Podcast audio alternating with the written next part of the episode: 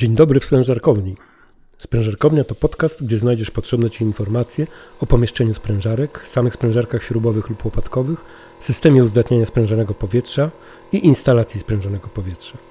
Po kilkunastu latach spędzonych w otoczeniu przemysłu widzę potrzebę ciągłej edukacji nowych kadr w sprawach sprężonego powietrza. Czasami nawet proste zagadnienia wymagają wyjaśnienia. Przekazuję wiedzę na podstawie długoletniego doświadczenia i proponuję rozwiązania dające konkretne oszczędności.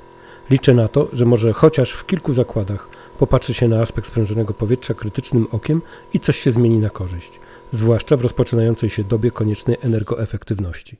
Ja nazywam się Marcin Dąbrowski. Zapraszam do pogłębiania wiedzy i znajdowania rozwiązań.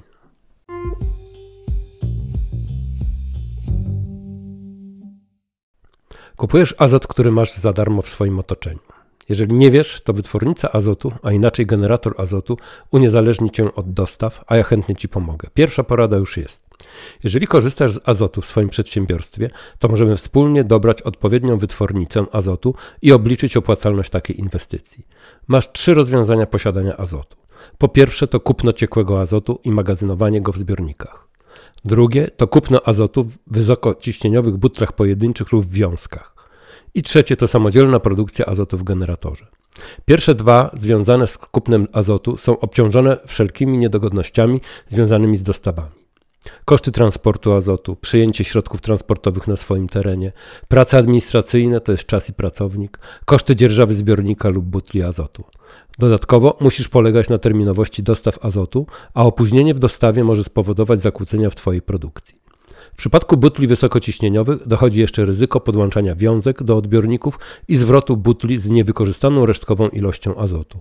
Z reguły około 10% pojemności butli. Wykorzystanie wytwornicy azotu i samodzielna jego produkcja to wiele korzyści ekonomicznych, logistycznych i zwiększone bezpieczeństwo w otoczeniu produkcyjnym. Po pierwsze to bezpieczeństwo, nie musisz już składować wysokociśnieniowych butli lub ciekłego azotu w zbiorniku. Po drugie, logistyka. Nie ma niebezpieczeństwa transportu i podłączania butli. Nie ma niebezpieczeństwa, że dostawa będzie spóźniona, a ty musisz wstrzymać swoją produkcję. Po trzecie, ekonomika. Produkujesz tylko tyle azotu, ile potrzebujesz w czasie, który ci odpowiada. Azotu o jakości, jakiej wymaga Twoja produkcja. Produkujesz azot z powietrza, które Cię otacza. Oczywiście po jego sprężeniu i uzdatnieniu, ale i tak zwrot z inwestycji w generator azotu jest bardzo szybki. Jeżeli chodzi o butle wysokociśnieniowe i generator azotu, to zwrot z inwestycji jest po około jednym roku. Jeżeli korzystasz ze zbiornika ciekłego azotu i dostaw, to zwrot z inwestycji jest na poziomie 2-3 lat.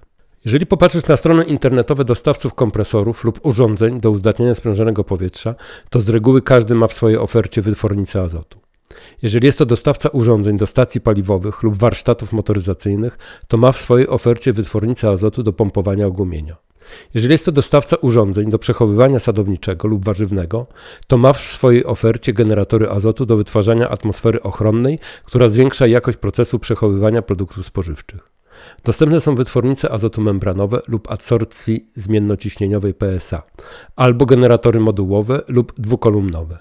Generatory o ograniczonej wydajności albo konstrukcji umożliwiającej rozbudowanie ich w miarę wzrostu zapotrzebowania. Właściwie nie powinna Cię obchodzić budowa generatora, tylko parametry, jakie musi osiągać i Twoje plany rozwojowe, a to będzie przesądzać o konstrukcji wytwornicy. Jeżeli jednak chcesz dowiedzieć się coś o wytwornicach azotu, zasadzie dobierania, zastosowania azotu, to zapraszam na stronę firmową dedykowaną generatorom azotu. Dobór wytwornicy należy rozpocząć od inwentaryzacji swoich potrzeb.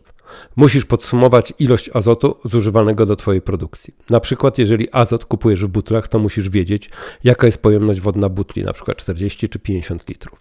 Jakie ciśnienie azotu jest w nowej butli? 150, 200, 230 albo 300 bar. Jakie ciśnienie azotu jest w butli wymienianej, na przykład 25 bar. Jaki jest czas dziennego zużycia azotu, liczba dni roboczych w tygodniu, ilość butli zużywanych w tygodniu. W efekcie analizy będziesz znać swoje zużycie azotu w litrach na minutę lub w normalnych metrach sześciennych na godzinę. Dobór generatora azotu powinien być dopasowany do Twojego zużycia. Wytwornica o wydajności znacznie większej niż Twoje zapotrzebowanie będzie kosztować Cię więcej pieniędzy w zakupie i jego eksploatacji. Z tego powodu podawane dane powinny odpowiadać rzeczywistemu zużyciu azotu bez planów rozwoju w przyszłości. Dobór generatora na zapas rozwiążemy prawdopodobnie przez wybór konstrukcji modułowej umożliwiającej dokładanie do instalacji kolejnych modułów wytwornicy. Większość generatorów azotu dostępnych na rynku oferuje możliwość produkcji azotu o czystości z zakresu 99,5-99,999%. Musisz sprawdzić, jaki azot wykorzystujesz w swojej produkcji. Zasada jest następująca. Klasa azotu dostarczanego w butlach wysokociśnieniowych odpowiada poziomowi zanieczyszczeń według następującego schematu. Klasa 6.0 to jest czystość 99,9999%, czyli zanieczyszczenie to jest 1 dziesięciotysięczna procenta, to jest 1 ppm. Klasa 5.0 to jest czystość 99,999. Zanieczyszczenie to jest 0,001, równe 10 ppm. Idąc dalej, klasa czystości 2.0 to jest czystość 99%, zanieczyszczenie 1%, czyli 10 tysięcy ppm. W zależności od tego, jakie jest zastosowanie azotu, jego czystość jest następująca. Na przykład w przemyśle spożywczym i napojowym czystość azotu od 1% do 0,5%. W przemyśle metalowym od 1% do 10 ppm. Przetwórstwo tworzyw sztucznych od 2% do 0,1%. Elektroniczny od 1% do 10 ppm.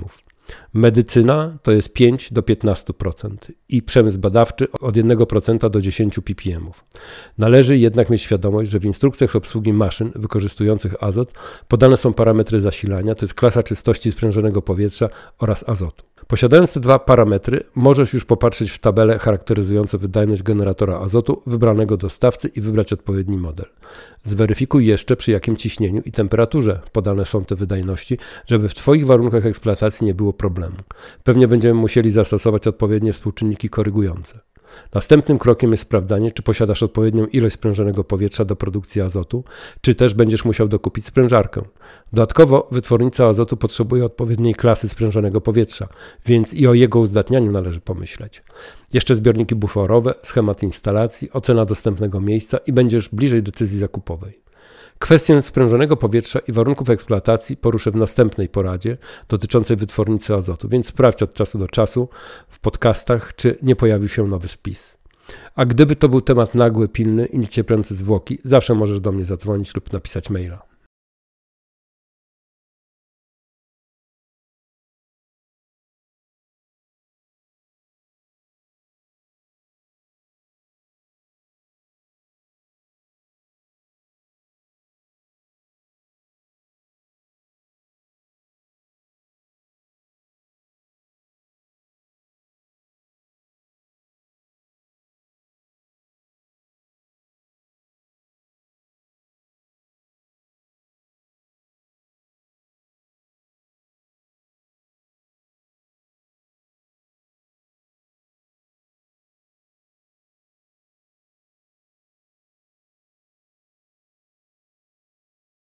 Wykorzystanie wytwornicy azotu i samodzielna jego produkcja to wiele korzyści ekonomicznych, logistycznych i zwiększone bezpieczeństwo w otoczeniu produkcyjnym.